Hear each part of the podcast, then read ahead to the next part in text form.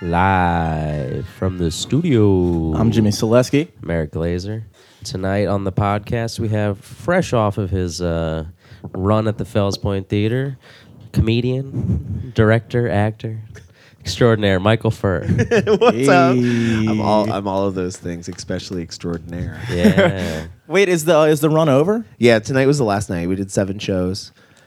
Um, it's Damn, the, dude. I That was a real knee puncher. yeah, it was a real real gut punch, but it was really good. It was a really successful run. So you guys did last weekend and then this weekend, Yeah, it was a two week run. Yeah, we did Thursday through Sunday, and then Friday through Sunday. and you wrote and directed everything. Yep. Yeah. Well, that's the thing I was confused about because I, I wanted to go see it today, but I had to do the podcast here, so I kind of regret. I, I'm sad to hear that it's done, but it's like an improv play. Yeah, so I've I've done a couple of them, and so basically, like, we come up with characters, and we kind of set like a structure for like the flow of the show. Like, this is gonna happen, and then you guys will meet up and talk about this, and then this thing. But all the details are made up. Like, all the actual conversations are improv on the spot, and all the interactions they have, and it's different people and playing different characters, like throughout the run. So you're interacting with different people. And then we also get inputs from the audience on certain points, like things that we'll use throughout the show, like mm-hmm. details that we use. Um, and then we also have music. This one had music because it was a holiday show, so we had Christmas music, but we made up all the lyrics, like improved all the songs.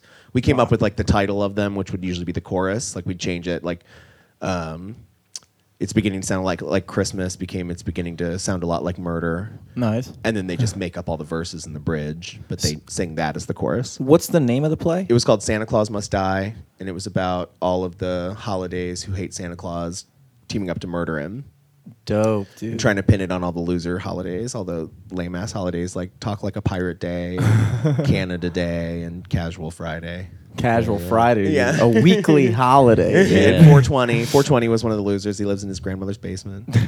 First day of college. Yeah, first day of school. Yeah, was one of them, and uh, May the Fourth be with you was one of them one night. Ooh, a classic nerd Yeah, classic holiday. nerd holiday. so they get they uh, take him to this party where Santa's going to be, and they try to get, pin this murder on them. But then through the love of Christmas, they don't go through with it. So the devil just comes and takes him to hell because Santa's a bastard. Did you guys have Cinco de Mayo? Yeah, Cinco de Mayo. Um, Cinco de Mayo was was referenced very heavily because Fourth of July was one of the main characters, and she was this like real aggro pro America. She drives a NASCAR driven by 1,800 red, white, and blue bald eagles. And, you know, she wants ma- she only eats mayonnaise, and she loves. She always has a gun on her. Like she literally in every scene has a different gun on her. Um, so she was always talking about getting wasted with Cinco de Mayo, even though they weren't in the show. She was part of the part of the the legend of the show. You know. Part of the overworld. Yeah, in the, in the general, yeah, because I mean, they talked about throughout the whole run of the show. They talked about dozens of like other holidays. Scott Cease as New Year's Eve. That's a good this- one. Played this really broy like New Year's Eve, and he was talking about how he had a threesome with Happy Honda Days and Daylight Savings. Daylight savings time. Total slut. is so good, and it is canon that um, New Year's Eve is a sexual maniac. Apparently, and then we also had a, a woman named Maddie Rogers playing New Year's Day, who was just like a hungover, disgusting mess with one shoe mm-hmm. on, who cries a lot Yeah. and can't find her phone and doesn't remember who she slept with. So it was a lot of fun. so, but but like they're improv performers, so they just make it up each time. So it's a little different each time. That's what I was gonna say. It sounds like no play is the same. Yeah, it's never the same, and it's different people, and it's just. I mean, some things they you found said that even worked. some of the actors switched up. Yeah, a lot of holidays characters played like, two yeah, holidays, yeah. different. Like they'd be one of the cool kids one day and one of the losers one day. Um, yeah, and some nights people weren't available, so we had to opt. Like the guy played the devil. Sometimes we would just do a Mm. demonically possessed Rudolph.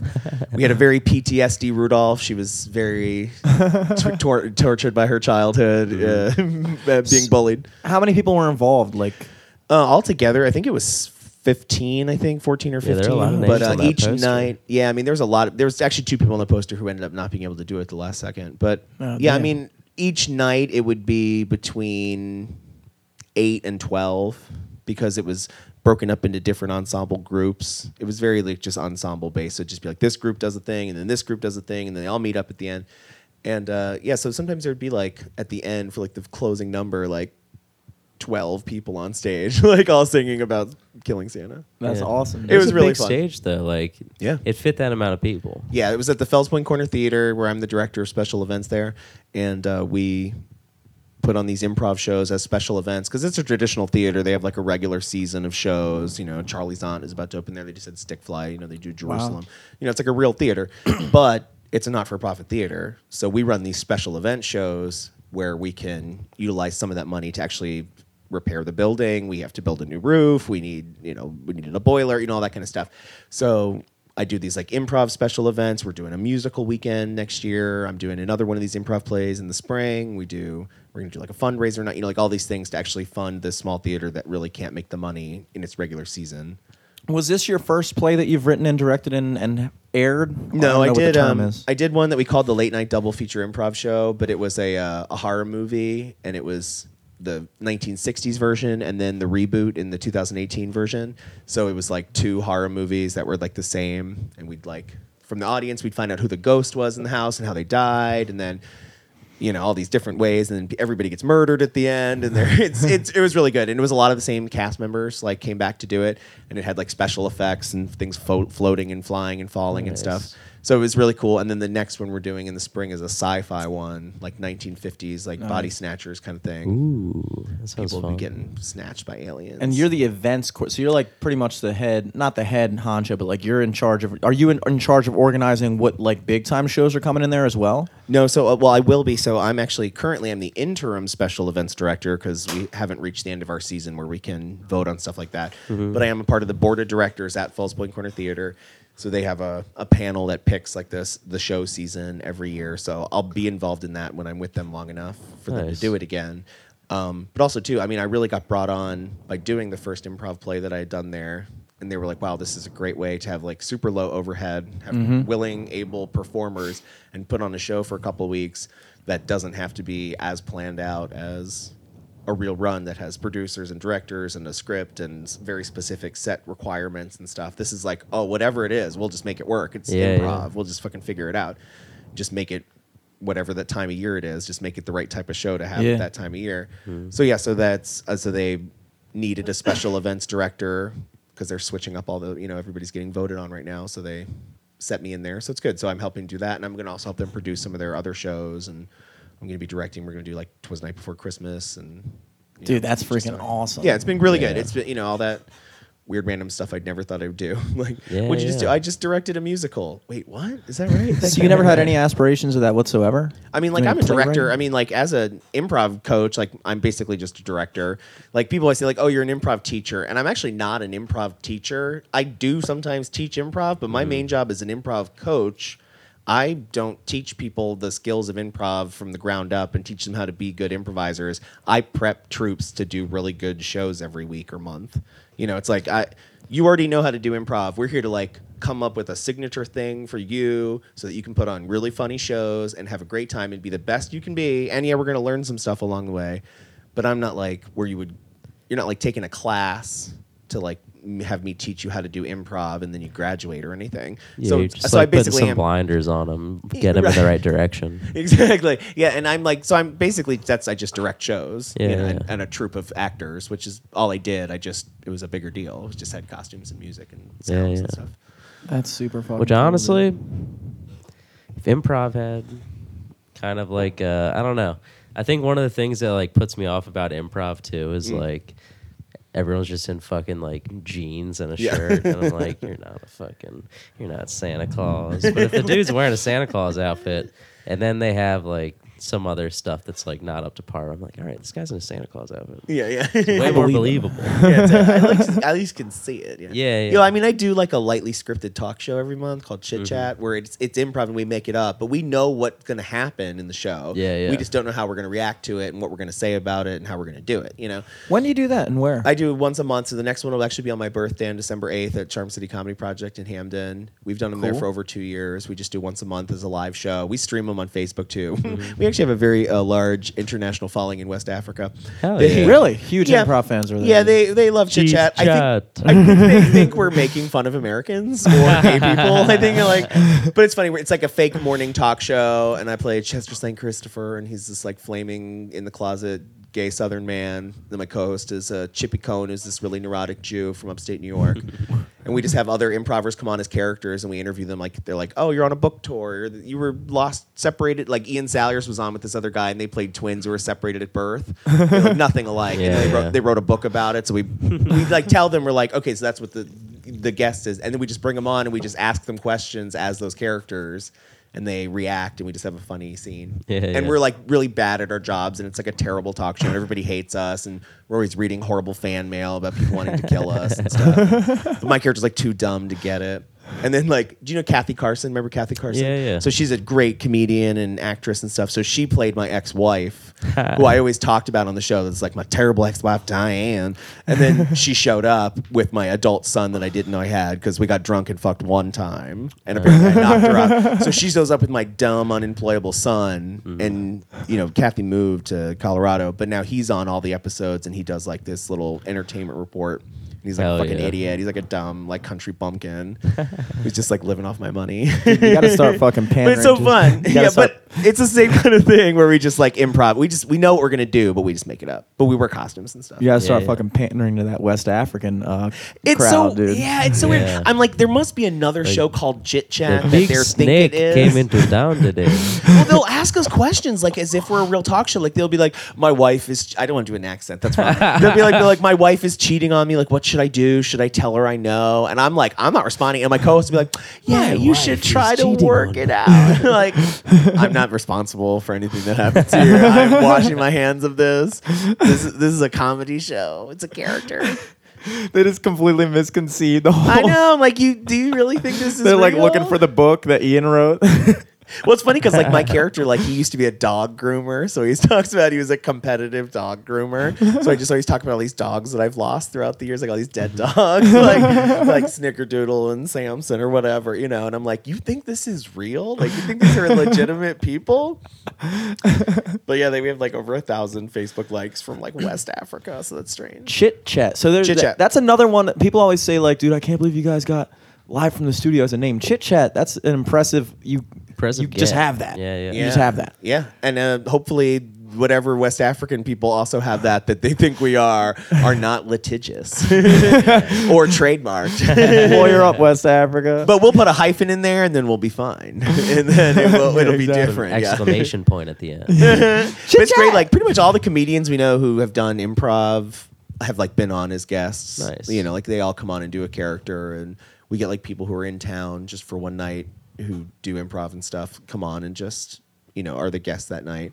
I don't know what we're doing for this one for my birthday, but probably do our Christmas show. Nice. and Cole Grinnell. I don't know if you know him. He's a improv guy. He I do. he does a re- uh, Civil War and Revolutionary War reenactment. So sometimes he's in Revolutionary War garb.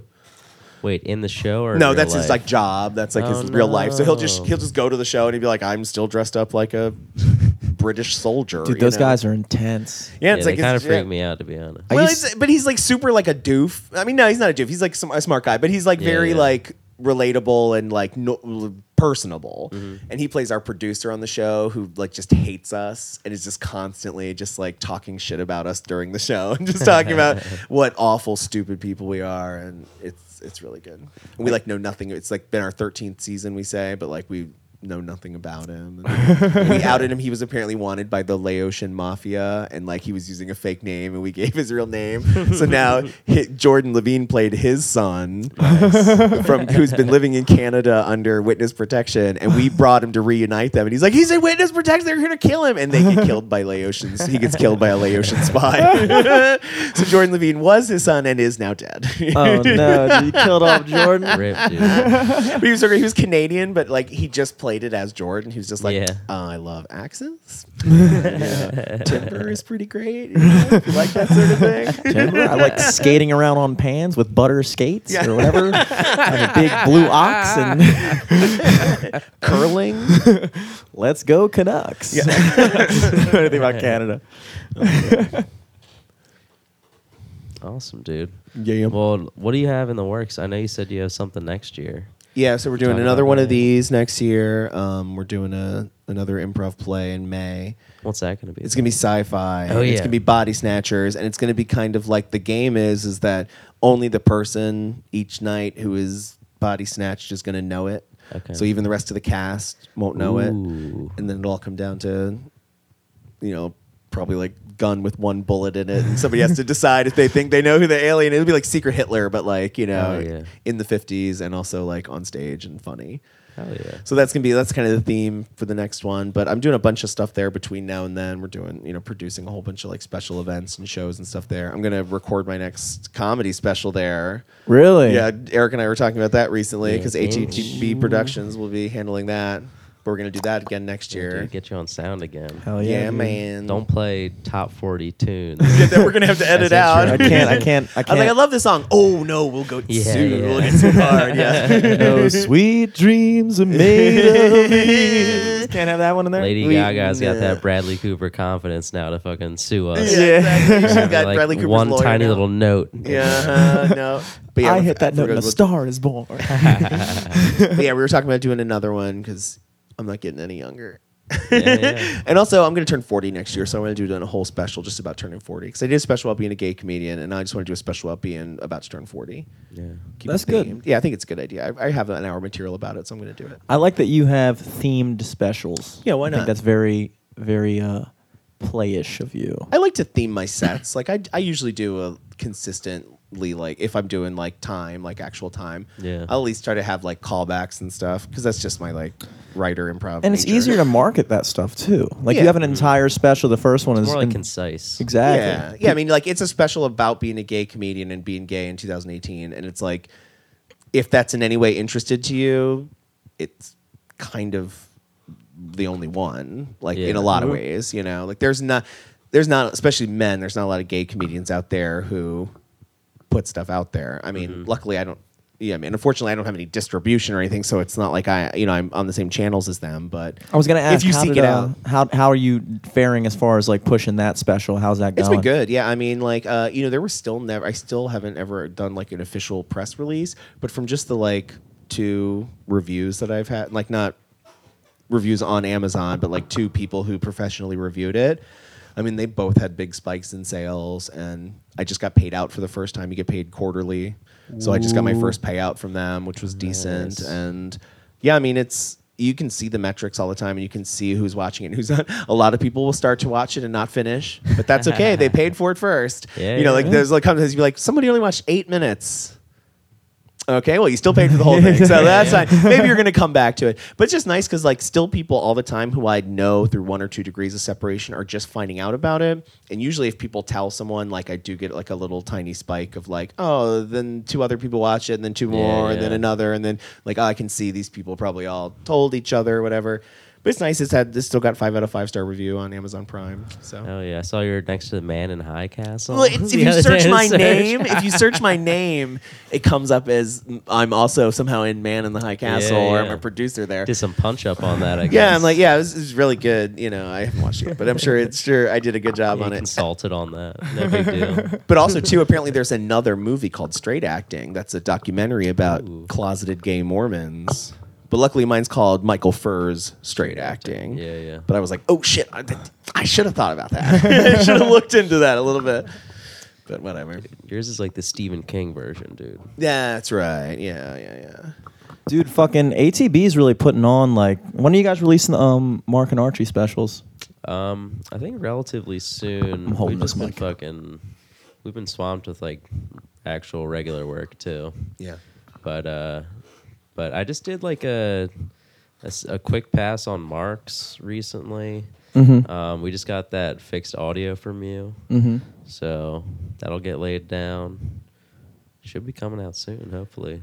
I think we got to do like intros and credits still though. Nice. We're just like pumping out as a city. We're just pumping out specials, dude. It's cool. It really is cool, and the and the quality of like comedians that are coming up, like, like I, I always tell. I, I was saying you since day one. Like after we recorded that special, I was like, dude, you should try to see about pushing this to like.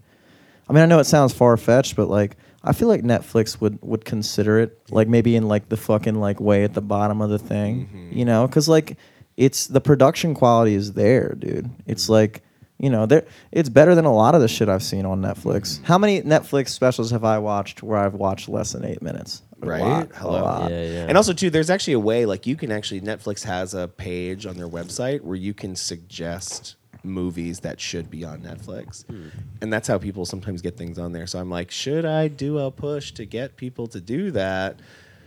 Like, I mean, I probably yeah. should, but You could probably also release um, the audio on like Spotify or something too. Yeah, I've been talking to somebody about that, so I, I think I do want to do that. You know, at mm-hmm. first I was like, well, a lot of it's kind of visual, but I was like talking to a lot of people who just consistently said, like, I've listened to other specials that had visual gags, and you just know, like, oh well, I don't get I'll to have to see watch that, this, but I yeah. get it. Yeah. Yeah. So yeah, so I am thinking about it because I'm actually doing a press release soon that's going to go out, and I'm hopefully going to get a couple more people to review it Yeah, yeah. professionally Um, because it has good ratings and stuff, and it's been out there long enough. I think people will be willing to talk about it. So Yeah, for sure. so we'll see. Everybody seems to like. Everybody who's told me that they saw it seemed to like it. So that's Yeah. the best I could hope for. So you have another. You say you have another like what, like a full hour of material. On, yeah, I mean the last one was like 52 minutes. I think it probably mm, it probably clocks in the same, which is like the hour if I would talk slow enough. It's probably what I like. I wrote an hour, but I said it in 52 minutes. you know, um, maybe we'll do two sittings for this one. Maybe you know we'll have to see because yeah, it's felt two tapings. Yeah, the, the we see 65 at the theater, you know, so I'm like maybe do two tapings, you know. That's one thing I learned from the last one is like, oh, I wish I had another take of this audio Yeah. and I wish I could edit around this um without it looking like I'm jumping across the stage because I Yeah. move around so much. So I learned a lot and I'm like, you know, and I, and when I first, you know, when we first recorded it, I had like months of like, oh, I'm done. Like I've got nothing left. I I can't write new jokes. So I really started revisiting a lot of old jokes. So I was like, fuck, I can't think of anything to write about. Like I don't know. And then once I started doing ma- material that was different, even though it was old material, I started writing a lot again. And then I realized I was like, well, now I've talked about being a gay man. What else am I? And I'm like, oh, I'm also old. I'm old. I could talk about that. And then I realized, like, I already do talk about that a lot. I talk a lot about my life now versus when I was the age a lot of my younger comedian friends are, mm-hmm. and you know, being bald and just you know being. And I'm like, I'm going to turn 40 next year, so I'm like, I want to capitalize on that a little bit and just talk about what it's going to be like to be 40. 40. Call it right this is- before it happens. Call it this is forty. Get sued again. yeah. Michael Furr's, this is for you. and I went to call it 40 year old ingenue, but I'm like, no one's going to be able to Ooh. spell ingenue. Yeah, so. I don't even know what that means. That's uh, ingenue's like a young star. Like usually, it's Okay. usually a woman, and it's like a, the young, beautiful thing. It's like, oh, who's that in this movie? She's gonna be somebody. They call that like an ingenue, the young rising starlet. Did not. And I'm like, that's me, but I'm a 40 year old dude. damn, dude. How do you guys feel about the fucking? uh You heard about the Ottobar getting sold? Yeah, I did hear about see that. And I was like, well, I don't know what that looks like because who are they selling it to? Is all that Yeah. matters. You, you were the first Also, person like, I are they thought gonna- dude. Restructure it or like, I don't know what's gonna happen. They shouldn't change the name. They No, should I keep think the so. name. It's branded, man. I I mean, feel like keep everybody it. knows This, Ottobar. don't even remodel it. I feel like Yeah. maybe put a new coat of paint or something. Maybe do a fucking steam cleaning on everything. Yeah. Maybe get that secondary property, that like hidden green room area, kind of usable. Mhm. Because we've been there for shows where they let you Yeah. with, with big people who are they like let back there. Us, we just stand there behind the stage and wait. But then they'll be like, But no, yeah, "Psych, there's a whole upstairs shit. house over Yeah, here yeah, where you can it's just hang pretty out crazy. and get crazy." Damn, so, but if that was accept, like if they had that as usable space or at least an official green room, that could be like a positive change. Yeah, dude. I mean, if they if they just I don't they shouldn't rebrand it in my opinion. But then again, I have nothing to do with it. But like they should keep the Wednesday karaoke's going Hell yeah, because that was That's that's, why I said you're the first person I thought of because I just remember like that one. I'm sure they're gonna keep Bless that you. because I'm sure that's a fucking moneymaker. Yeah, man. Yeah, dude. But the question is, is it going to be a smooth transition? Like, are they going to close for a bit and then let the new owners come in and do Yeah, shit? no or clue. And the worst part is, is like it most most times you hear about this like a business everybody knows and is cool and local, and it gets sold. It's like they always try to change it, or they try to just say like, well, this is the three things that work, so we're only going to do those, and then mm-hmm. everything else is new, you know. And it's like that sucks because then you stuff like comedy is probably not going to factor into that anymore. Yeah, or it's gonna be like, I don't know, because they've like started bringing in like bigger name comics and Yeah. stuff. I feel like it would just transition to just more of that instead of having like local showcases. But Second Saturday Shit Show has got to do good money there because it's, Oh, a, it's yeah. consistently great show, and they get they get good names. yeah, I hope. uh Yeah, I hope When when when is it the transition? I don't even know. I don't know. I hope it's after December because that's when I'm on the second Saturday shit Yeah. show. At the s- at You're the gonna be there. It's gonna be all building materials. yeah, yeah. There's fucking styrofoam everywhere. I do feel that there would be a silver lining if the, if they if they came back and turned the Ottobar into a place that focused a little bit more on bigger acts. It could, I mean, it could displace a little bit of the local showcases. I could see that, but at the same time, it would be kind of cool to have a venue like downtown, downtown that kind of because Magooby's does a lot for like when when they bring in touring acts and stuff like that they still have people featuring and o- opening and it gives p- comedians a chance to like perform alongside like nationally touring acts and stuff like that. That would be cool to have a place like downtown that does that too.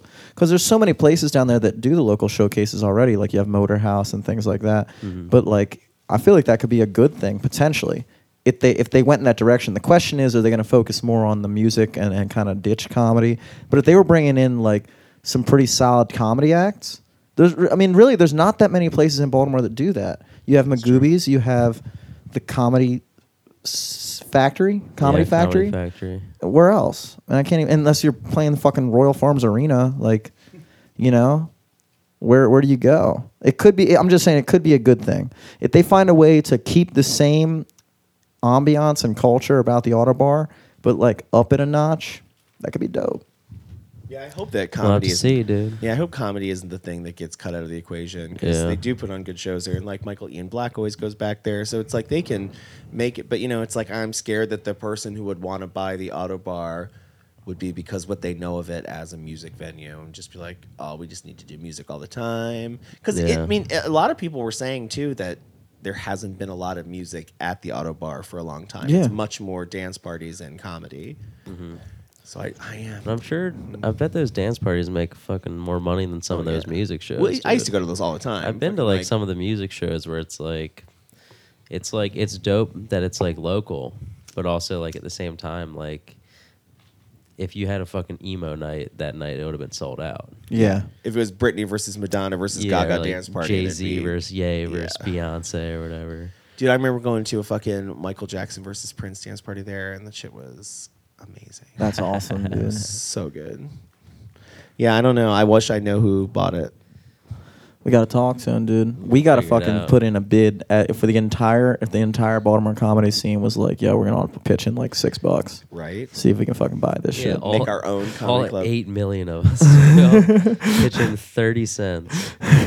But only Do comics it. who have decent jobs, so like four. yeah, to do the one point five million dollar bid. We'll just do like each do our own individual GoFundMe. Dude, that would be kind of cool though if the Ottobar became like publicly owned. That's not even a real thing. It's not. It could be like fucking uh, the Fells Point Theater. Like that's not for profit, right? yeah, These are all terrible ideas I'm spitting right now. Yeah, you, we, you don't want bad to not, ideas. you don't want a not for profit comedy club. That's not because you can't sell booze. Get a bunch do of already in debt comedians in more. Yeah.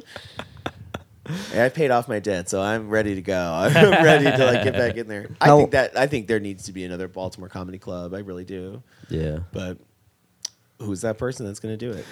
Motorhouse is starting to make moves, dude. Yeah. They're starting to make moves. Mm. Fucking Ivan behind the reins, the mayor of Motorhouse.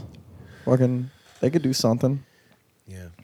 Yeah, I mean, there's good spaces, but still, it's like the the every problem with Baltimore comedy and not being able to run and produce shows that are consistent is because the audiences aren't consistent. You know, because there's mm-hmm. just not a vibe in Baltimore where people are like, oh, and we're going to go out and see comedy. We know that there's comedy in the city. You still pretty much every time you do a show, you have people like, I never knew this happened here. Where where else is there comedy? And it's just like. I don't know why you would live in any big city and not assume there's some sort of stand-up comedy, but it is a hmm. what you would call an underground scene because it is bar comedy and locally owned small theater spaces and small venues, you mm-hmm. know, and comedy is their secondary thing. It's not comedy clubs.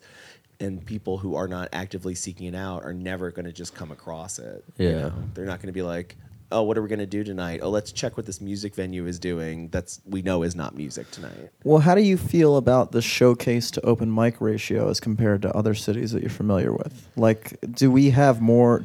Is because I feel like a potential issue is that like open mics are cool for comedians, but like from an audience perspective, it's not always the best. You know what I'm saying? Like if we had more showcases and things like that, where we were had like solid lineups, like six comedian lineups, where an audience could come out and see, you know, six ten minute sets back to back, solid. That they might be more inclined than if they see like one good set and then some fucking squeegee boy and a crazy person and then like another funny set and just like, all right, I could probably go without seeing this for another until I wind up here again. You know what I'm saying? Until I accidentally find a comedy show. again. yeah, exactly. I think like bars probably make more consistent money off of open mics just Yeah. because comedians will at least come out and drink. Because that's the thing. Again, it's about the audiences. Like, there's very few showcases that we can think of that happen every month that get a consistent draw. And even them, you know, they have their ups and downs, of course, like every venue does. But it's like a lot of other cities. If it's a showcase on the same level as the showcases we throw here, there's usually a more built-in audience. Like if you go to mm-hmm. Philly and like do MilkBoy South, which is basically just Zissimos on South Street, hmm. But there's usually like five times as many people there to see the show. Wow. You know, and it's just because there's not a, there's a culture there of people knowing we can go out and see stand up tonight. Because it's hard too, because you got to keep a show going. You got to keep it going long enough that it becomes established, and that's hard to do. It's hard to keep people involved when there's usually no money involved, or you end up paying out of your pocket. I know a lot of people who produce monthly showcases who end up paying comedians out of their own pocket if the night's not good. Yeah. Here's a question: Have you ever considered doing comedy, like straight comedy, not improv, but like straight comedy events at the Fells Point Theater? Yeah, they do. Like Rob Smallwood just did his his showcase there with Valance and Ronald James, and Yeah, Mike how'd that Smith, and uh, it was great. Yeah, I mean, it apparently had a really good turnout and stuff. And I wasn't there, but you know, it apparently I, I I wasn't there, but you know, I, apparently it was good. And they they do that kind of stuff. You know, there's it Yeah. can fit into special events. I'm gonna film a fucking special there. Because that's Yeah. another thing I would say like is is a factor, like because Fells Point is a more I would say, if you're not if you don't live in the city, Fells Point is a more like uh, a place that would be more appealing for people to come down and, Oh, yeah. come through. You know what I'm saying? Like before I started like hanging out downtown more often, like even going to the Ottobar, it wasn't like it was just like it was just like out of, I was just like what like bands from like the county would have shows at the Ottobar and I'd be like dude, we need a fucking venue in and like going to the Ottobar just seemed like fucking like annoying for some reason. Cause it just just but like if there was a place in like an area where people are already fucking high traffic Yeah. area where people are like, oh yeah right down on fucking Fleet Street yeah I'll fucking go to that of course Yeah, and also you can walk to everything else after that. You can just keep being Mm-hmm. downtown and just spend the whole night. Yeah, I mean, it's like we had tons of walk ups that were just people walking down the street and they just saw the amazing poster that Jordan Levine did for the show. And they're just like, what is this? Santa Claus Must Die. It's a skull. It's, let's see it, you know? And Yeah. just because they were there, you know, and that doesn't happen in a lot of parts of the city. That is just a weird thing about the city. It's like New York is like the city that never sleeps, but Baltimore is like in most parts it's like bars close like like sidebar closes immediately after the open mic at like 11. It's just like it's kind of weird to me. Yeah. It's like you go down on the sidebar and it's the only place in like that block in like that four block area that's doing anything. So like you go there specifically for that. There's no pregame spot, there's no postgame spot, there's no any type of like like act, set of activities or set of like culture that can be built around it. It's just like this one isolated thing in this one isolated area, which is again why I mean it's similar. I, I would say similar with the Ottobar because like Ottobar is kind of like a little out of the way from like the next closest place. So I would just say is like what Motorhouse is pretty close, but even Motorhouse is closing at fucking like midnight, and it's just like it, it, it that all that stuff all makes a difference. You know, I guarantee you when you go to fucking MilkBoy whatever in Philly, they have bars up Oh, and yeah. down the strip where you can go see the comedy, you can go out with people after, and that all factors in, dude. It does because that that was the main thing that I remember noting when I would go to see these local shows at the Ottobar. It was just like, okay, we're gonna go to the Ottobar, and the show's gonna end, and we all just have to like drive back home.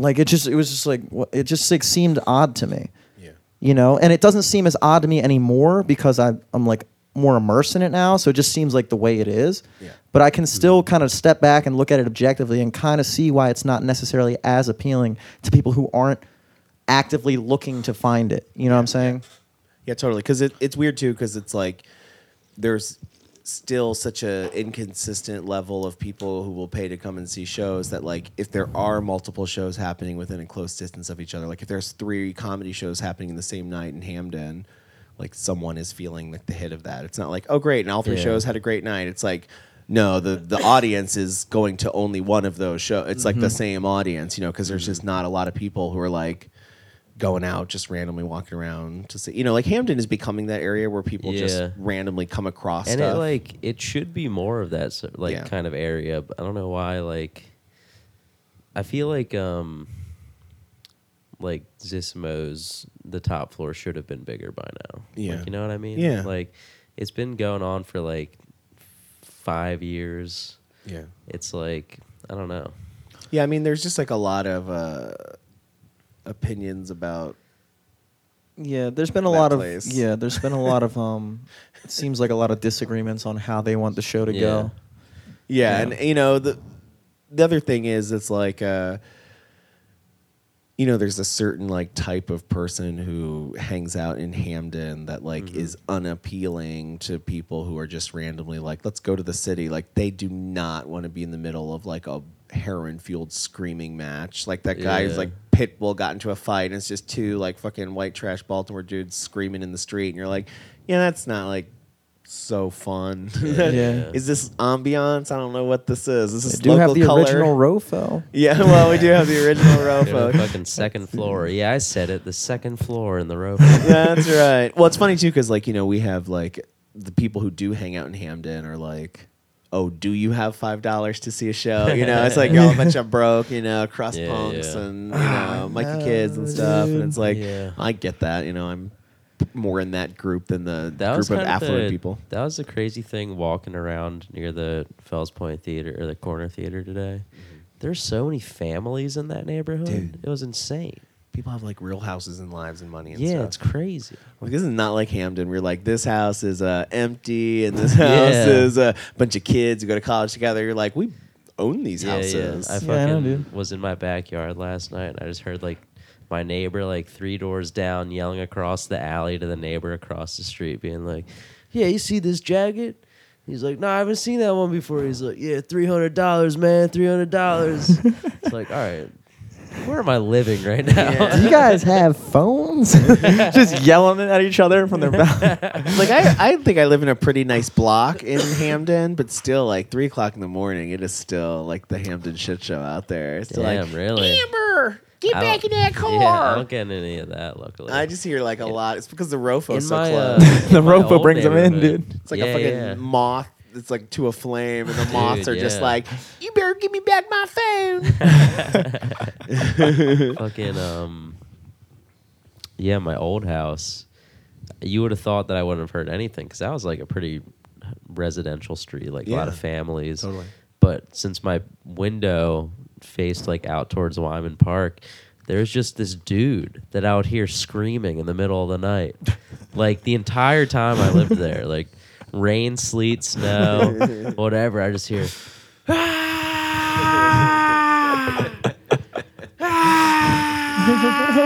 At like one in the morning, two in the morning from the fucking woods, like every night. Just getting No. attacked by a bear for a Yeah, year for straight. a year straight. No one has Somebody's intervened. gotta hear me by now.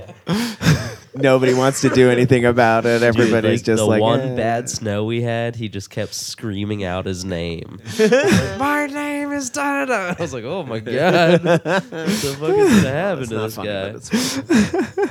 yeah, I mean that's. I think that's probably why there's so many people like doing stuff like specials and projects in Baltimore because they're like, how can I let people who are not here see this? there are so many other people who care about this other places. Uh, Yeah. I wish Yeah. they could see what I'm doing here. Damn, dude. But you know, it's like it's still like uh, you know, I'm very invested in Baltimore, you know, but at the same time it's like it's still cheaper for me to live here and go to New York for a week and do paid gigs there and then come back and live here Yeah, than to just live there and do them with their clothes. And it is kind of double edged sword, I guess, if that's the right terminology. But like, because on one hand, like we were saying, there is not necessarily a quality scene built up in as compared to like Philly or New York or DC or something like that. But because it hasn't been established, it the it's open territory. It is like the wild. It's like Red Dead Redemption down It is here. It is, dude. I knew the conversation would He's been quickly waiting, turn to us dude. back Yeah. to talking about Red Dead Redemption 2. Waiting to bring it up, and he hasn't even played it yet. Oh Couldn't my wait, God. dude. I'm just playing it in my mind through this conversation. It's all I can talk about with anybody else who's playing it. Yeah, dude. It reminds me a lot of like when Skyrim first came out, and you would just talk to people who were playing it, and you'd be like, Yeah, yeah. "What happened to you today? Like, what did you do today?" You know, because just so much random shit happens that has nothing to do with like the story. You're just like, Yeah. I saw this, I did this, it was crazy, everybody Dude, I caught died. a, uh, caught a 13 pound, seven ounce fish the other day. It's like a big boy. in Hell yeah. real in the game. Red Dead. dude. Oh. yeah, not in real life. Not in real life. no, no, no. it's like the Uh, new Been childhood fishing a experience. yeah, yeah. Your dad took you fishing today? No, I was playing a rated M video game. it, was- it was in the old west though. So it's better. no, I actually took a boy fishing though. I Just a did- boy yourself. Yeah. After I killed his father. but it's weird too because that game is kind of heavy. You know, like there's a lot of like serious shit that goes down. Like while you're playing it, you're like, "Oh, dude, I got into a thing and I ended up killing some dude." Nah, I Yeah, feel like, bad. So, like I sucked out venom on some random guy on Yeah, the side me of the too. road. But he bought me something later. He Oh, was like, "Hey, you can pick anything out of the store you want." I was like, "Thank Oh, you. yeah. Please don't tell anybody I sucked the poison out of your thigh." oh no! but like it because of that, like I've been trying to offset it. Like if I don't have time to play Red Dead, I'm like, uh, I think I'm gonna play Minecraft. I need to like, I really just need something light. That yeah, is- Red Dead's a little like intense sometimes. Like yeah. I like uh when I was just fucking like last weekend, I just fucking stayed in all weekend because I was like, I just like I don't feel good. I want to get better. And then like I couldn't even really p- play Red Dead that much because I just wanted to like sit there and watch TV. Uh-huh. Like Red Dead is pretty intense. You, you're like you can't just like focus the whole yeah, time. you can't like just like zone out and play that game. Cause then a fucking like snake will you'll step on it by accident, you'll get fucking bit and die in like ten minutes. Would you like I didn't Fucking- fall off a mountain with your horse and yeah, yeah. broken and You dies? accidentally, like press like fucking a little bit right on the tr- the thumbstick, and you'll run into a fucking tree and see your horse do like a backflip and on its neck, and you're like, oh, I hope you don't fucking die, Oreo. Yeah. fucking need you to live, Oreo. I don't want to have to carry my saddle all the way back. Yeah. Wait, do you get to name your horse, or is that the name of the horse? Yeah. no, horse? I named my horse Oreo. My horse's name is Barb. Barb. That's a Her good name- horse She's a brawny broad. Her name is her name is Barb. I had a horse named Jeff, and while I was playing cards, I didn't have him tethered, and he got hit by a train. Yeah. so, so you like when you die, you don't just restart at the same place. Like, what happens? Uh, like you, your kind of horse. like you kind of okay. So if you're in the middle of a mission, you can go back to a checkpoint to like keep going in the mission. But if Yeah. you're just running around the world, you kind of just restart at like the Like a next sort of- campfire like campfire or shit, spawn yeah. point, and you lose some money. You lose like ten percent of your money. I yeah, guess. yeah. Damn. Um, it's kind of like Grand Theft Auto. Yeah, dude, like that. The I was playing for like a week probably, and I didn't die, and I felt good about myself.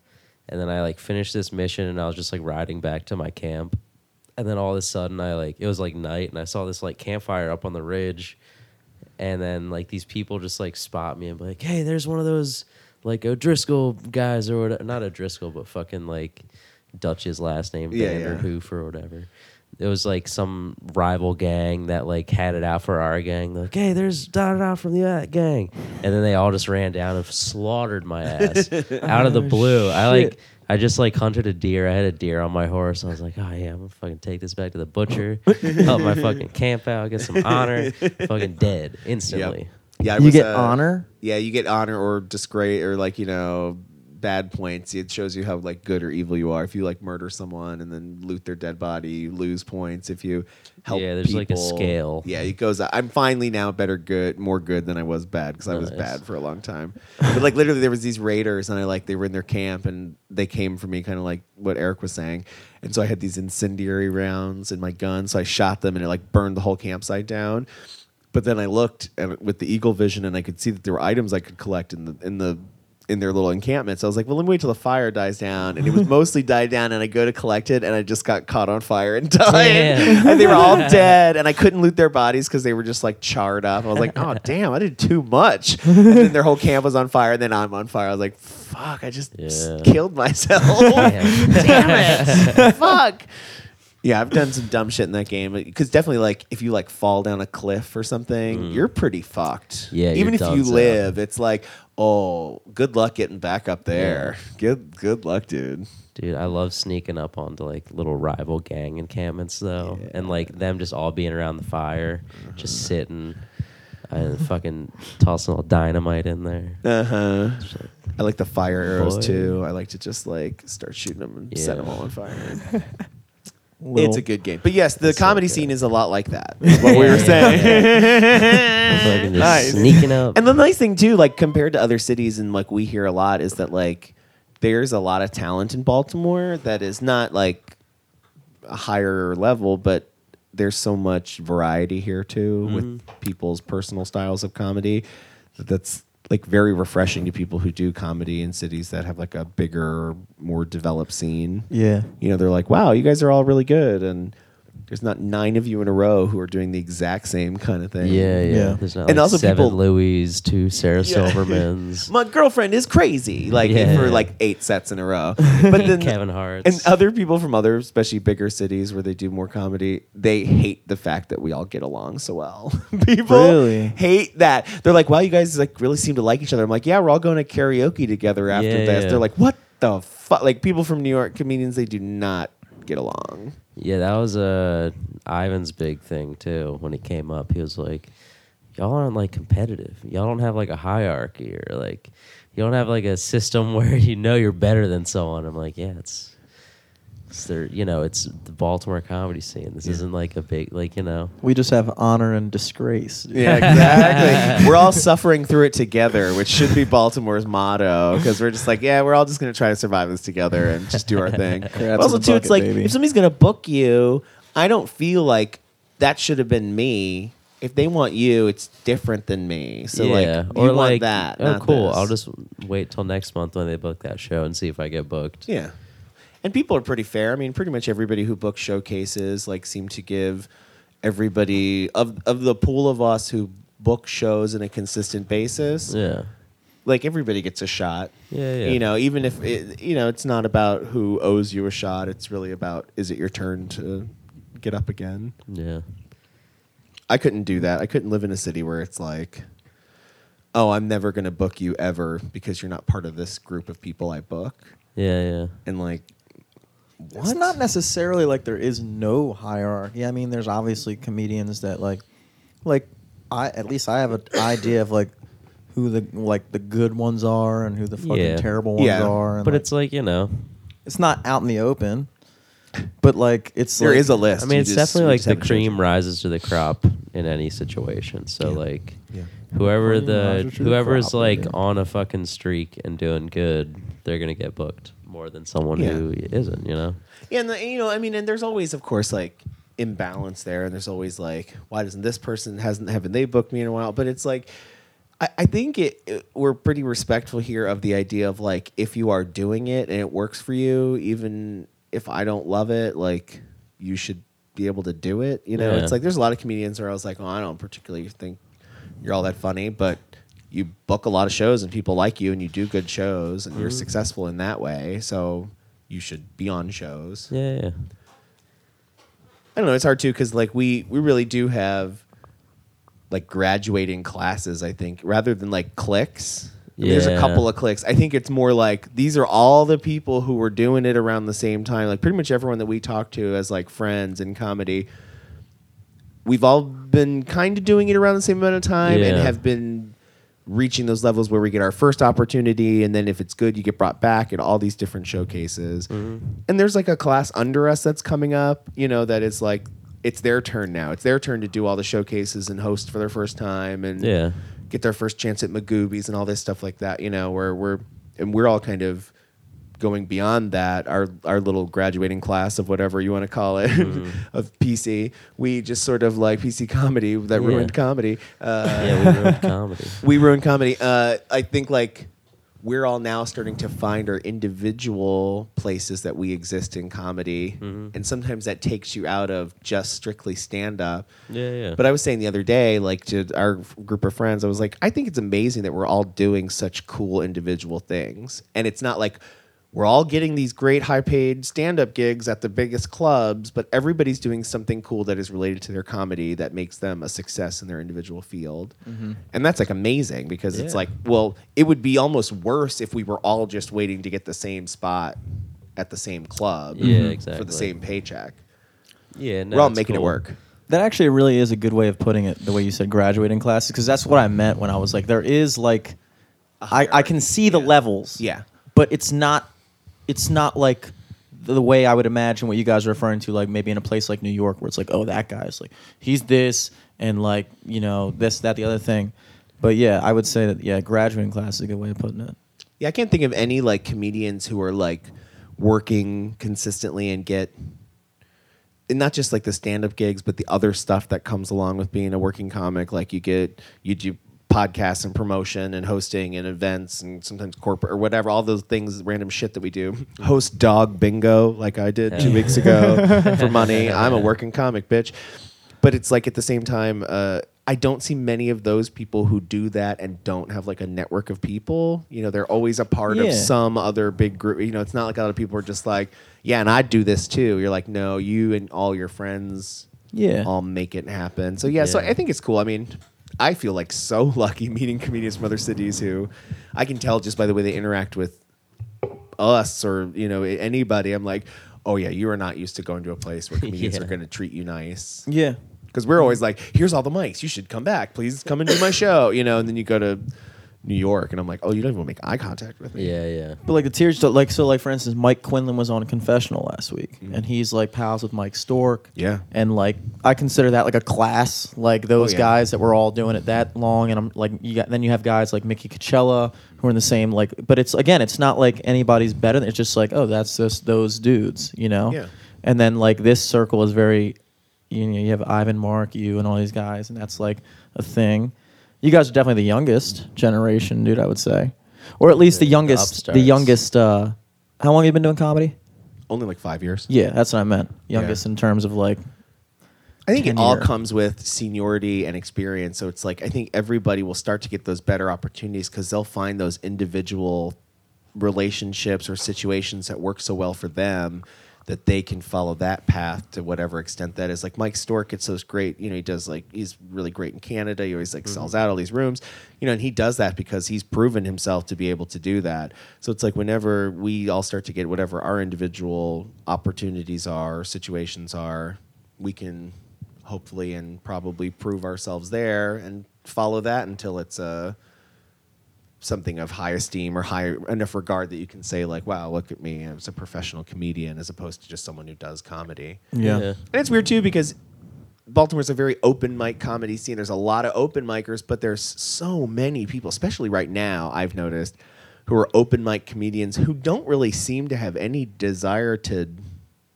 do comedy like professionally, Yeah. which is a cool. I mean, I guess if you just want to like do it as a pastime. It's it, it's like getting to a weird spot in Baltimore where like comedy is getting to be more of a known thing here. Yeah. And like I don't know how to say it without sounding mean, but I don't know. But you have a lot of people who are doing it, and it's it sort of lowers the I don't want to say quality, but like the value of it because there's people who are doing it f- flippantly, Yeah. or without like regard they- for the quality of it. Like the they like the idea of them doing comedy, but then like they don't.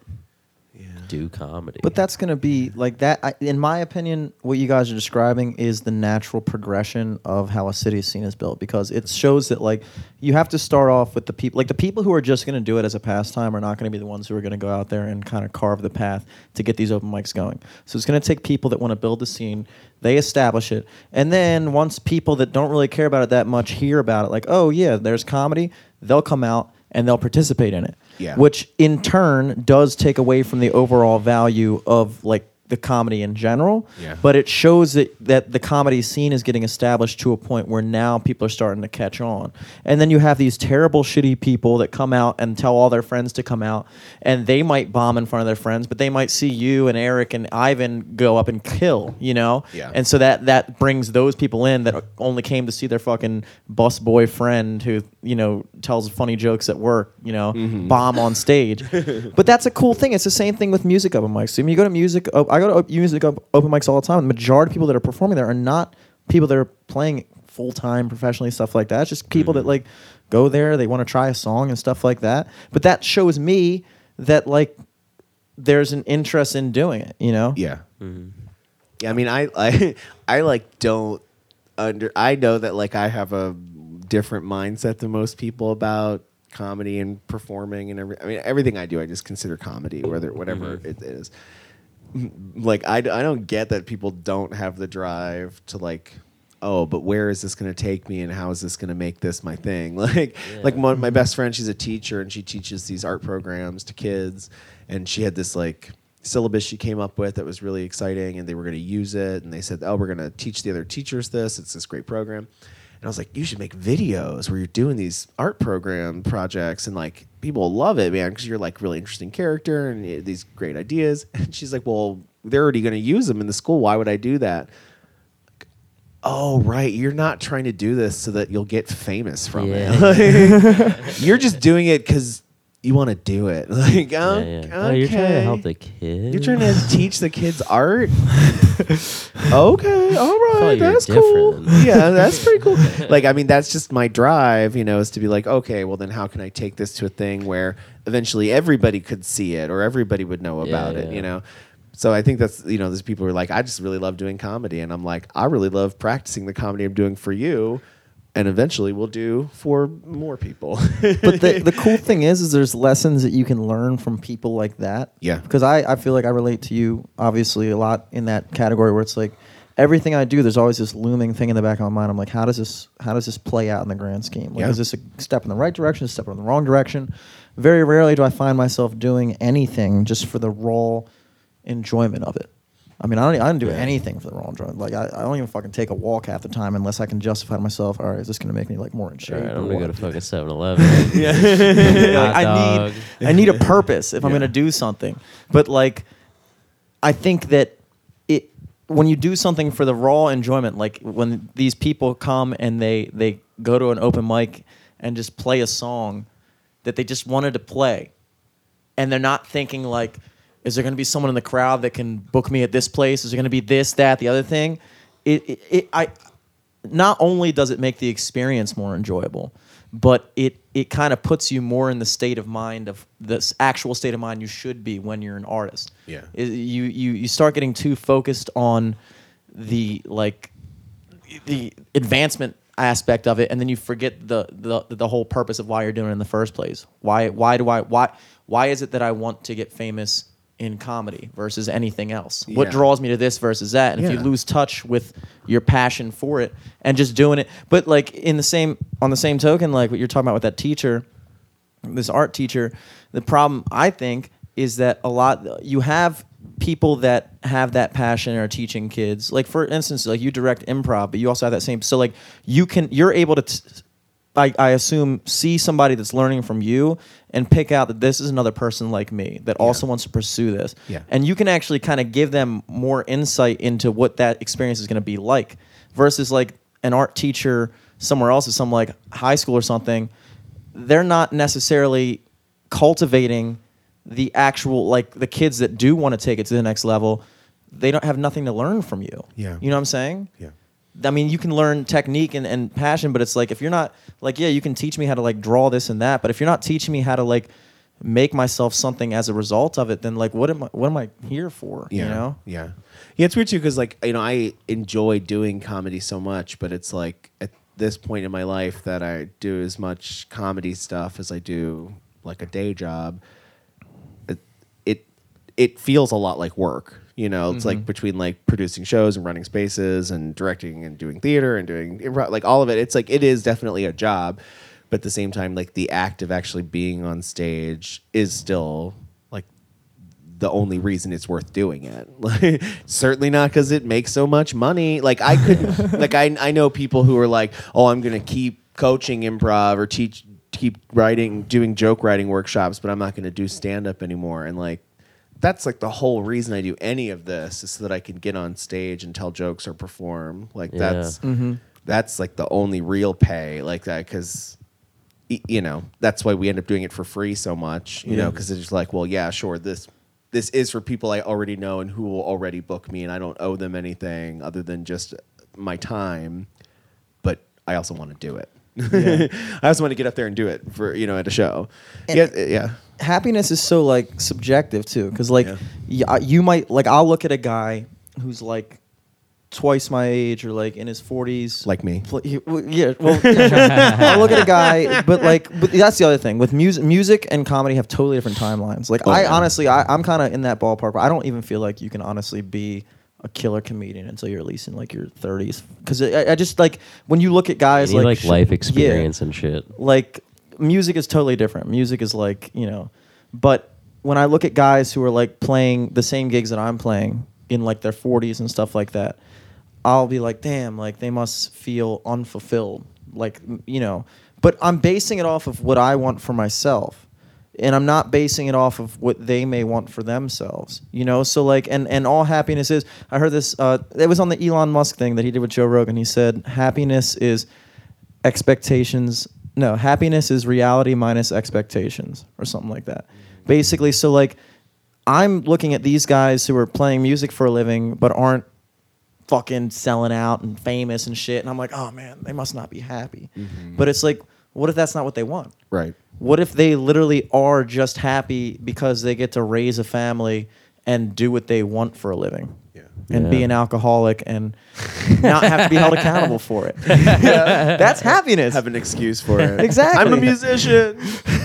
like it adds up but like like it, yeah it's all based off of so that's why it go, kind of goes back to what i was saying before it's like i envy people that have less expectations Yeah. because i would be way Because the reality is the same. So Yeah. they have uh, yeah, Yeah. the mathematical like we're in the same situation They're except one of us is way happier Yeah, dude. you know We would have had fucking houses by now. Yeah. We would've had like a dog that loved us. yeah a dog that loves us teaching a kid how to throw a baseball by Oh now. no, not a kid yet. Not a kid. Dude, that's because you're not happy bro If you were happy, you'd want to procreate. If I was happy. I'd be a 26 year old with a kid. Yeah, you could have a couple by now. Oof. Well, that's the thing. It's like I've never had like machinations for that kind of stuff. Like the idea of like machinations that's a word is yeah, it It's a real word. It is, I think. Yeah, it's when you I mean, a Michael really did sold it. say It It's really when sold you it. eat a macaroon. and I Uh, instantly knew what you meant by Mac- it. yeah, mac- Yeah, you know, like yeah. uh, machinate, like a plan to make it happen, Yeah, desires, yeah. dreams to make it happen, but you kind of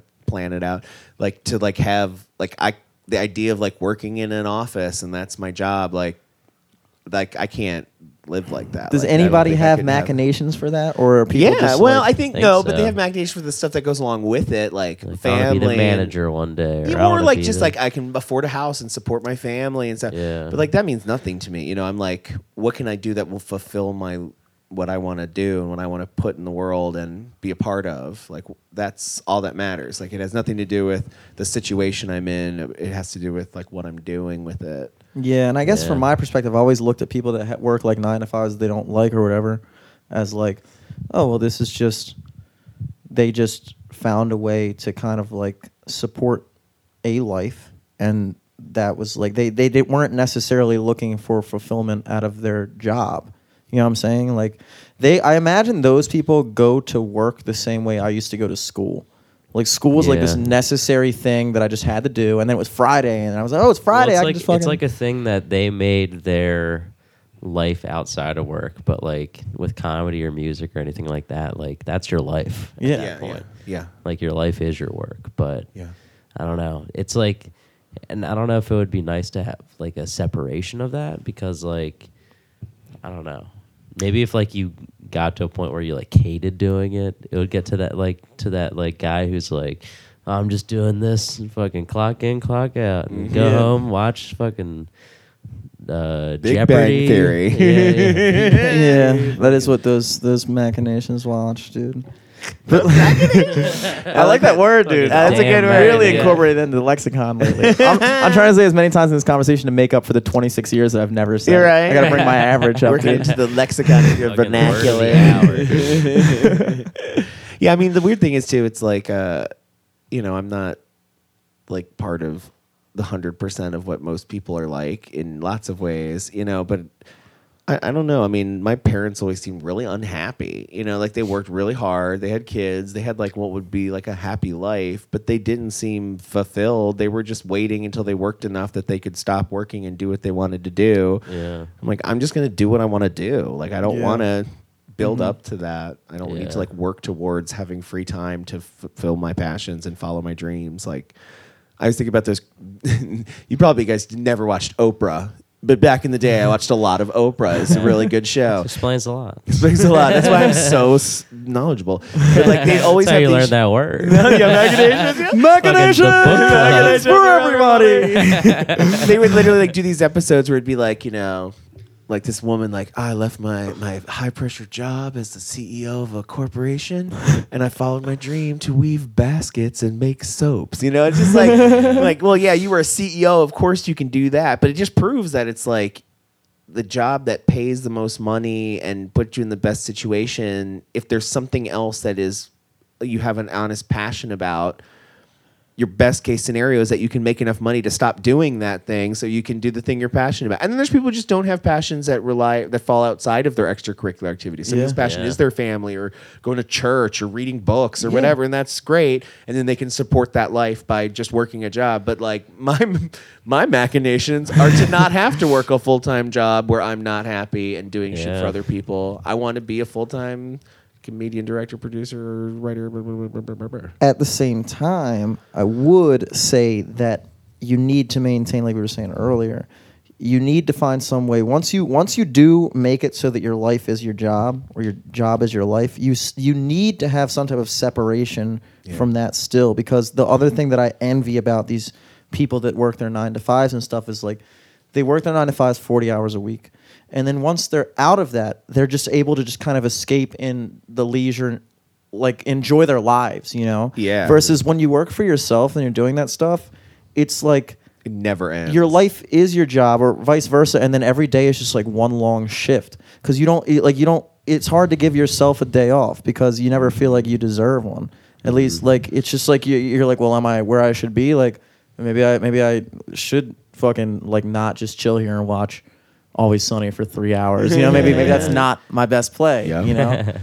Yeah, I mean, my like now that I do have more responsibilities and jobs and opportunities in comedy, it it never stops. Like it's the first thing that I'm dealing with in the morning on my phone, and it's like the last thing I'm dealing with at night, whether it's something I'm emailing or texting or messaging or just at a thing, Yeah. at an event. I think it would be healthy because I find myself doing the same thing. Like, I'll, I'll send emails at 11 a.m., 11 p.m., fucking wake up at 3 in the morning. I'll be out at the bars and, you know, do shit and Yep.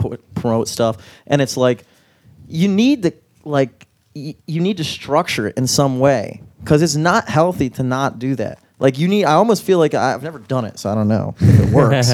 but I imagine that, like, if you structured the way you worked on your comedy, the same way that somebody's nine to five was structured, where you were like, dude, I'm waking up at eight thirty, at nine p.m. I mean, at nine a.m. I'm fucking doing my shit, and Yeah, at I'm five writing p.m. Six jokes or whatever. Yeah, at five p.m. I'm clocking out, and I make myself dinner. And if somebody emails me at seven p.m. about a fucking club that wants to book me, at nine a.m. tomorrow morning I'll respond. Just like if I had a fucking job or a job, but I, instead I work for myself.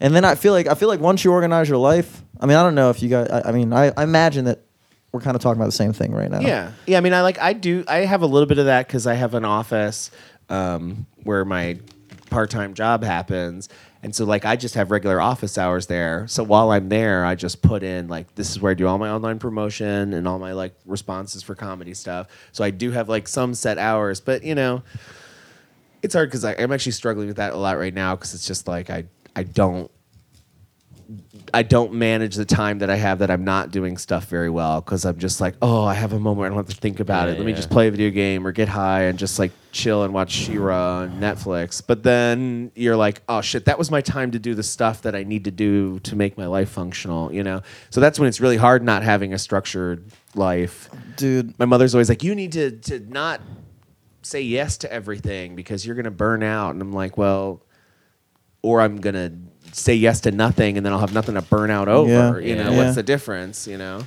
Dude, I have like such fucking. I just moved into my new place recently. Oh, yeah? Where's it Um, at? It's uh right in Towson at the Circle. Nice. It's Nice. really, dude. It's it's fucking awesome. I'm on the 11th Yeah, floor. check it out, dude. I haven't I'm on the 11th floor. I'm facing south. I can see the whole harbor. I can see ships coming in the harbor. I can see the Key Bridge. I like that like, part of Towson. eh, That's dude, cool. It's fucking awesome.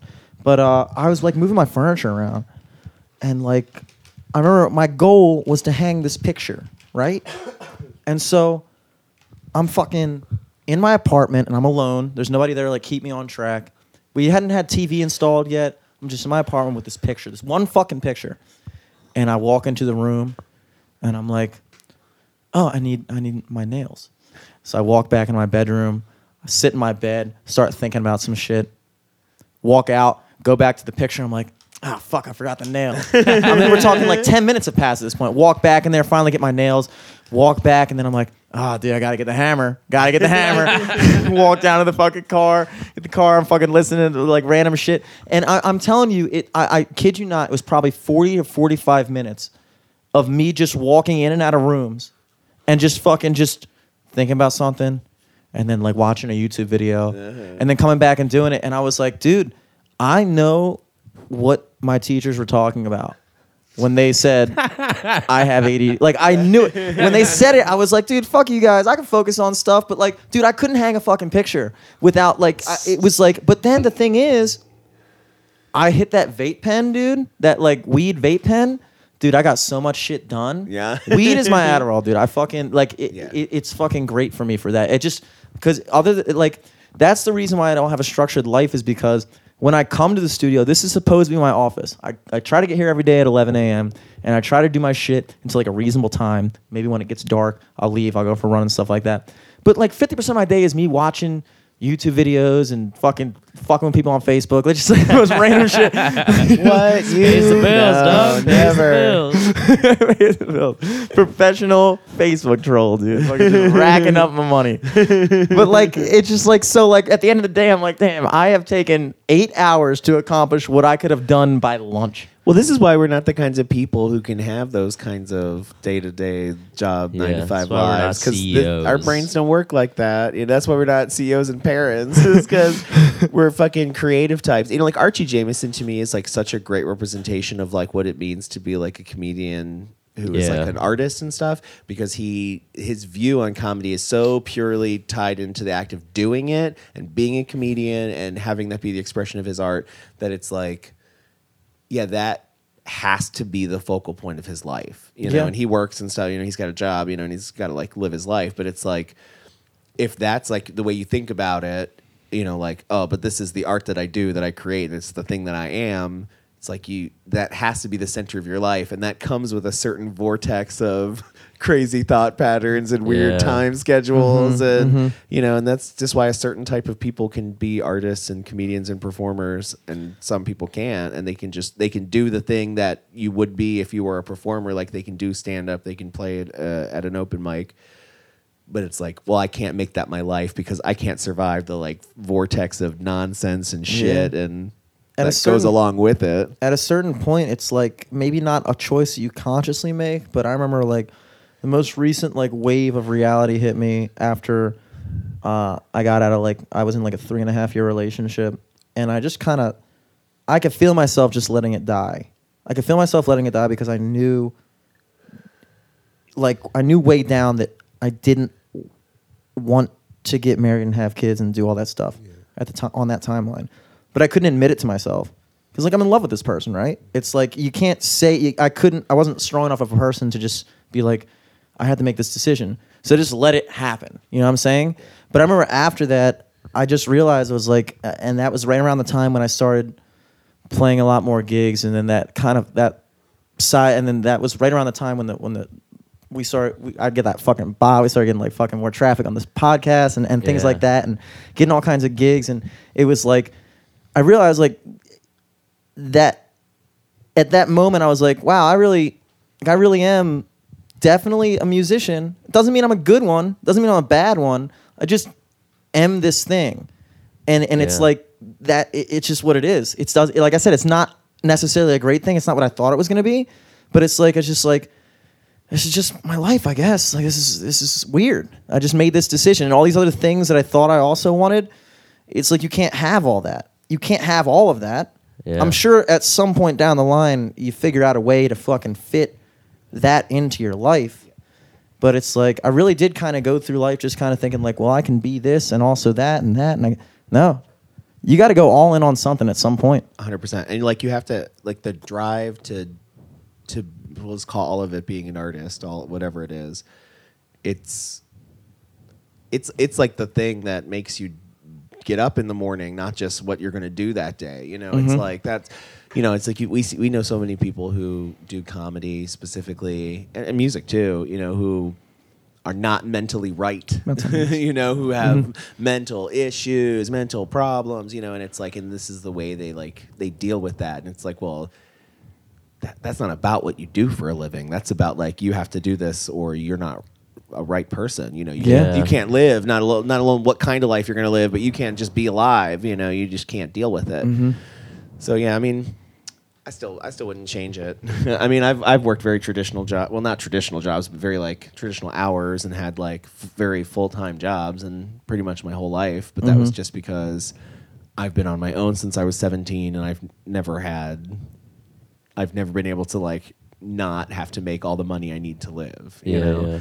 But I'm really bad at working for people. I'm really, I'm a really bad employee. I'm a great worker, but I'm a terrible employee Same way. because I work real hard and I'm really good at whatever I do, but I hate being told what to do and I hate having a boss who I Mhm. do not see eye to eye with. I'm just my best friend who I saw today, she was like, "Yeah, you know, you like to say things to bosses like, I don't want to go along with a bad idea." I'm like, "Yeah, that is an actual thing I've said to an employer." I literally got fired from a job one time because I told the owner of the business, "Oh, you think you're better than me because you own a business?" Think you're your better than me because you pay my bills. Yeah, your, your ideas are better than mine because you bought a building. No, I'm probably I'm probably equally bad at working for myself as I am for working for other people. Except I'm just Really? never gonna fire myself. Like I'm just I have like a thousand trillion write ups for myself. just no disciplinary action. Just, But I you know what, it's always like- let it slide. you you you make it work though. I mean, it's like the success of this podcast and the success of everything you guys do together and everything that ATB Productions has done, all of everything that you're involved with in any aspect, it's like they didn't just happen. They were not a thing that existed and then you went and became a part of it. It's like it all happened because everybody involved made it happen with their skills. Yeah, dude. Because it's not like a job where anybody who wants to do it can go and do it. It has to be done by the people who can do it right, that it works. Yeah. You know, like that doesn't happen at most jobs, especially like, you know, I worked in retail for a million years. It's like you could, I literally got fired from a job where she was like, well, people sometimes are just numbers. I was like, what? Like, I got fired from a job one time for texting.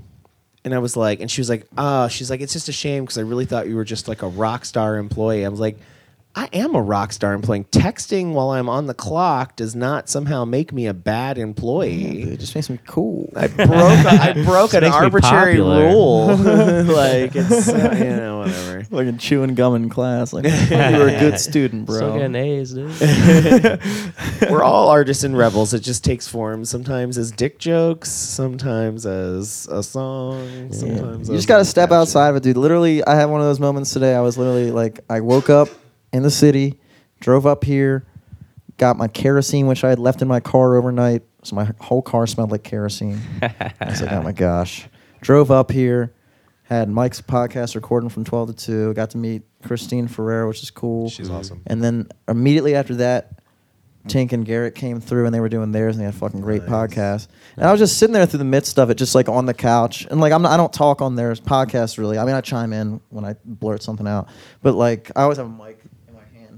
But like I was just sitting there, I was like, this is dope. This Yeah. is like kind of like it's just like I get to be a part of this thing, but I'm not, but it's like it's happening because of this shit that like I did a long time ago, and it's like it's just like if somebody just dropped me in here right now, somebody was just like, yeah, it just somebody just dropped me in here right now, it would make no fucking sense. I'm like, damn, who are these people, and like what's going on, and like why am I just like What's sitting this here? guy's name King. I've had like I've had like four three hour conversations today, like just like, and then it's just like it just wouldn't make sense, but it's just like you don't see that shit happening. It's just Yeah. all of a sudden every now and then I'll just zoom out and I'm like, What the fuck? I do that all the time. I was talking to Eric about that after the play tonight. I was like, sometimes you step back, and you're like, what is my life? You know, it's like, you know, being backstage before our last show tonight, it was just like, see all these people in these crazy costumes and working on these bits and, you know, working on these songs and just be like, all all right, well, I guess I just produced, wrote, and directed a musical theater production. Yeah. like, this is crazy, you Yeah. know? And I'm just like, you know, and at the end, they they brought me out and they like made one of the song lyrics about me and they like thanked me and stuff. And it's just kind of crazy to think like, well, not for nothing. Like I did this damn thing. Like I fucking made it happen, you know. And that's that's like, what when does that get to happen in your life? When do when do you get to say like I had this like really stupid idea that I thought would be funny, and then you're like, oh, and then, And I then, did yeah, it, we did it. and then everybody agreed. like twelve people do it. With Yeah, yeah, I know a bunch of people do it, and then everybody Yeah. agreed like that was stupid but cool, and it was very stupid. It was so Yeah, stupid. But you made that theater But some money, and it was so funny, and it was just fun, and like, why the fuck not? But yeah, you step back and you're like, what is my life? Like, I went to Maine recently to do stand up, and it was really nice because they like flew me out, and I got a hotel and stuff. You know, it was, it was like really nice, and I was just like, man, this is something it's I'm all because of dick jokes. it's all because of dick jokes, you know. And they were so funny in Maine too. They were like, they're like, whatever you do, do not make a joke about Stephen King. Everybody loves him here. In Bangor, Maine. I'm like, okay, I wasn't gonna talk about Stephen King. Like, I, I wasn't like, like, just don't do it. Just like, the one thing. You're like, N word's cool? Yeah. N-word's yeah, they were cool. like, you can talk about N-words anything. don't- They're it's a very open-minded crowd. You can talk about sex. You can talk about whatever. Like, they're not going to mind. They're like, just don't say anything bad about Stephen King. I'm like, what the fuck? And I was waiting to meet like a really Maine person because like everyone I was meeting was just kind of like, you know, hey, good to meet you. I was like, oh, okay. And then literally we're at this event and this guy comes up in the rain. And he's wearing like the yellow raincoat with like this yeah. big woolly sweater Fucking under it. thunderclaps It's like the Norton and fisherman, fucking like got the ruddy skin, you know. And he Hell comes yeah. out, he's got like a little bit of a facial scruff, and he comes up to me and he just goes, uh, Your fucking uh, thing on the chalkboard. Yeah. he literally just comes and he goes, oh, ah, ah, ah, ah. I was like, Oh, I'm pretty sure that was higher, but it's not like, Hiya. ah, ah. I was like, yes, finally. And I just have to say, that town was tiny. That town is, first of all, it's the whitest place I've ever been. It was like, Oh yeah. I was like, I think the Westboro Baptist Church is protesting this town. this is this is hella white. Even like the people who are like very liberal and like because this event was for this like LGBT health center. I'm like, you all look super conservative. like you're all really. I mean, some were kind of freaky, but like a lot of people were very buttoned up, and that's just like the culture there. But it was really funny because like uh, I'm there and like I get off the plane in the airport, and their little tiny airport, and the message is like, Karen. We have your toothbrush, Karen. You left it at the gate. Uh, we're gonna give it to Steve. Steve, Steve's got your toothbrush. I'm like, I'm like, is there only one Steve in this entire airport? Like, how is that possible? Uh, they were, everybody was like so nice, and like the the hotel where they were making breakfast, they had like a special toaster that said gluten free only on it, and they were like, this one is for the gluten free only. We haven't had one yet, but just in case. like, you guys are quaint as fuck. This is so cute, but it was just weird because I'm like, what is my life that I came to like this place to do stand up for these people? That's fucking awesome. Okay, whatever. Fucking yellow raincoat. yeah, Eating a fucking clam and syrup sandwich. Just like, right. in the brec- in the breakfast place in the morning. So I got I had to go at like six in the morning. So I had to like get back on the road. Like I sitting there, and like this like people were coming in who like must be like living at the motel because they Uh-huh. like knew them really well. And one guy walks in, and uh, she's like, "Hey, uh, Timmy."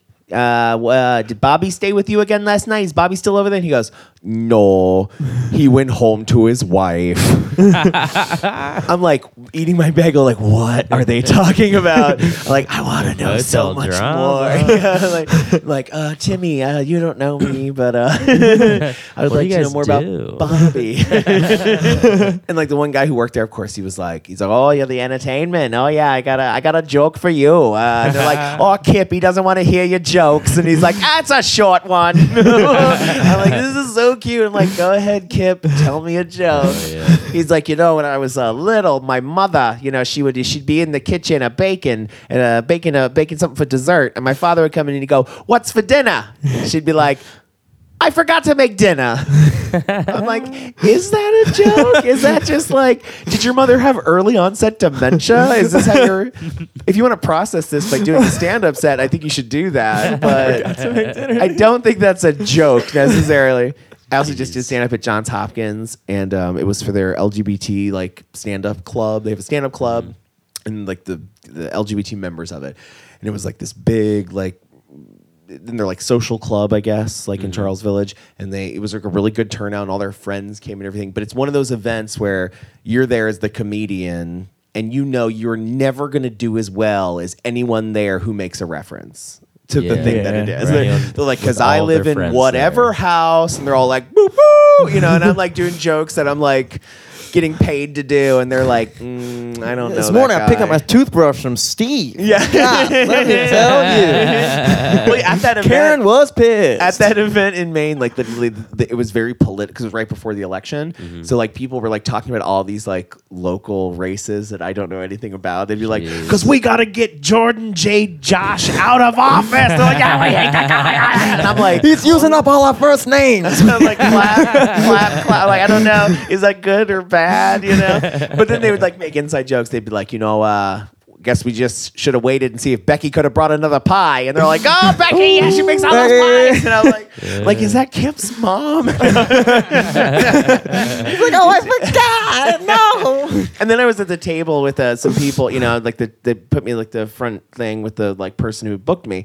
So I was like sitting there and I was like talking, and the whole time I was talking to her daughter, and I did not realize her daughter was in high school. And when I found it, because she, she looked older to me, and she looked like she was probably in her like early twenties. and, and as soon as she, she mentioned she was in high school, I just was, like started to backtrack through everything ah. I'd said to her. I'm like, oh no, did I offer to get her drunk? Oh God, what have I done? Like, like what have I talked to her about tonight? Shit. But it was weird doing that show at Johns Hopkins. The kids were like really young. I mean, they were like 19, 20 years old. And I was like, the one kid, he was, he was really, it was his first time ever doing stand up. And he was doing a bit about Grindr. And I was like, well, how old are you? And he's like, I'm 21. I was like, well, I've been out of the closet since you were negative three years old. uh, and uh, back then we didn't have Grindr. I just went to the same 7 Eleven every night for nine months because I saw a dude that I thought like could be gay. I was like, I'm going back. That guy in that white t shirt could come back. I don't know. I think we're in love. There's no way to find other gay people. That technology does not exist yet. I just got to go and wait around and pretend like I'm shopping for nachos. he literally had a green Jeep and a tight white t shirt on. And I just like looked at him and I was like, I think I just saw another gay person. like, what? Oh my God. I was like 14 years old. And I was like, I'm just going to keep going back. Because if that's his 7 Eleven on the way home, he might stop there around the same time again to like get gas or get snacks. Hell yeah. Fucking moron. Could have worked. I know, right? Could've worked, dude. Yeah, it, it did not. well, that's a weird thing too. Like there, there's even I forget what movie it was. It's got like uh, it's got like a bunch of people in it who are famous now. It was this movie that came out in the '90s. It was about a guy who came out of the closet, and uh, it was basically in, in the movie they do that where they're just like, "This is Paul." He's also gay, and they like kind of like shove them together, and they're just like, oh, "You guys should be in love now, and like should have sex now, you know, like just get together." And it's like that. It was very that for a long time. Like I, for years, just got set up on dates because someone else knew a gay. Oh, I have a gay friend. Yeah, like, oh no, I, I got a friend. He lives in Oh, I Liverpool. gotcha. His name is. Paul. He's re- it's really far away, but guess what? You guys are gonna meet. You guys it's gonna be perfect. You guys are perfect for each other. like, yeah, 'cause we're both alive. I guess we both live in the same state. I guess because then, like, when finally, like, because let's say, I think the first computer we had the had the internet was like 1997 in our house, like in like when I was a kid. So I was like 17. You know, and that was like, and but there was nothing, like there was no way, to, but you, there was like this thing out.com um, which is like a gay website, and they had personals on it. But you could put in like criteria. You could say like, "Oh, only Maryland," and it would just be like every like posting from like a gay person. But they were always like so creepy. It was always like fifty three. I live in Hampstead. Just want like somebody to come like over some and spend weird some time. GPS like cache game to, to like find his fucking coordinates. find like a little box that had a condom in it and directions to his fucking Motel Six. the man. But it's nice to see that uh, 21 years later, that or however many years later, 18 years later, there's like uh, It's a good time to be gay gay dude now, at Johns dude. Hopkins. Yeah, just Good doing his gay to stand up. gay. Like, yeah. good for you. I was like, and I told him, I was like, I told him about Elizabeth's mic. I was like, you know, please. I was like, because none of some of them never done open mics. Even the ones who yeah. do it, they just do it there. And I was like, please, we need queer representation in comedy. Like, go to the club out of town. It's a safe space for you. And then I was like, but if you are good and younger than me, I will push you down a flight of stairs. I will. I'd be like, uh, you ever seen the movie Showgirls? Uh, like, make them fall. Like, no, but uh, but that's my thing. So just don't be good at it. like, do it, but just for fun. But still be a doctor. I want to be the one with the, that's good. All right, well, you got anything to plug, dude? I think we're Oh yeah, Getting I down the do. wire. Uh, and yes, yes, yes. Let me see. I do have things to plug that are in my calendar. Oh, this is the wrong calendar. I'll drop my plugs in the meantime, dude. Hell yeah. Well, uh, damn, this airhead is calling my name. dude. Take Fucking- it. The white mystery. I want to know what the white mystery is. I guarantee you it's raspberry. It's different every time. Oh, really? It's different every time. Yeah. That really is a white mystery. Um, guys, every Sunday night, including uh, 35 minutes from right now, I will be at the horse you came in on in Fells Point. That's from 10 to close every Sunday night. Uh, Saturday, November 24th, uh, Black Saturday, if you will. I will be at the Point Towson, 9 to 1 a.m. with the band. I believe I'm playing with John Burkhart of Thunder Club and Will Beckman of Reagan Cats and various Nice. other musical projects. And then, of course, uh, Tuesday, November 27th, uh, anybody finding themselves in Timonium, I'm going to be at High Tops, 9 to 1 in the morning on a Tuesday night. Uh, it is as fun as it sounds. so yeah. I'll see you guys there. Um, December first, I'm going to be in New York at the uh, comedy contest for the Yas Queen National Touring uh, thing, where if I win, I get a residency there and I go Hell on their yeah. tour. Um, but they all seem to know each other, so I don't know if I'm going to win. I was like, I'm the one person who they do not already know. I'm like, I don't.